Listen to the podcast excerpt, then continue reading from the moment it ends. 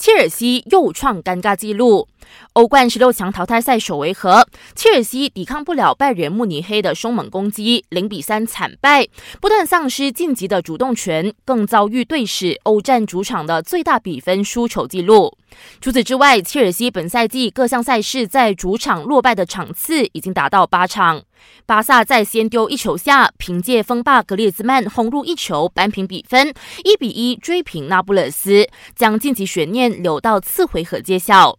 在本场比赛，比达尔两黄变一红被罚出场，队友布斯克茨也因为累积黄牌错过双方次回合的比赛。这对伤病累累的巴萨来说是一大坏消息。二零二零 F1 车手年薪榜出炉，其中梅赛德斯六届世界冠军汉密尔顿以四千八百万欧元的年薪高居榜首，法拉利车手维特尔第二名，他的年薪比汉密尔顿少了六百万。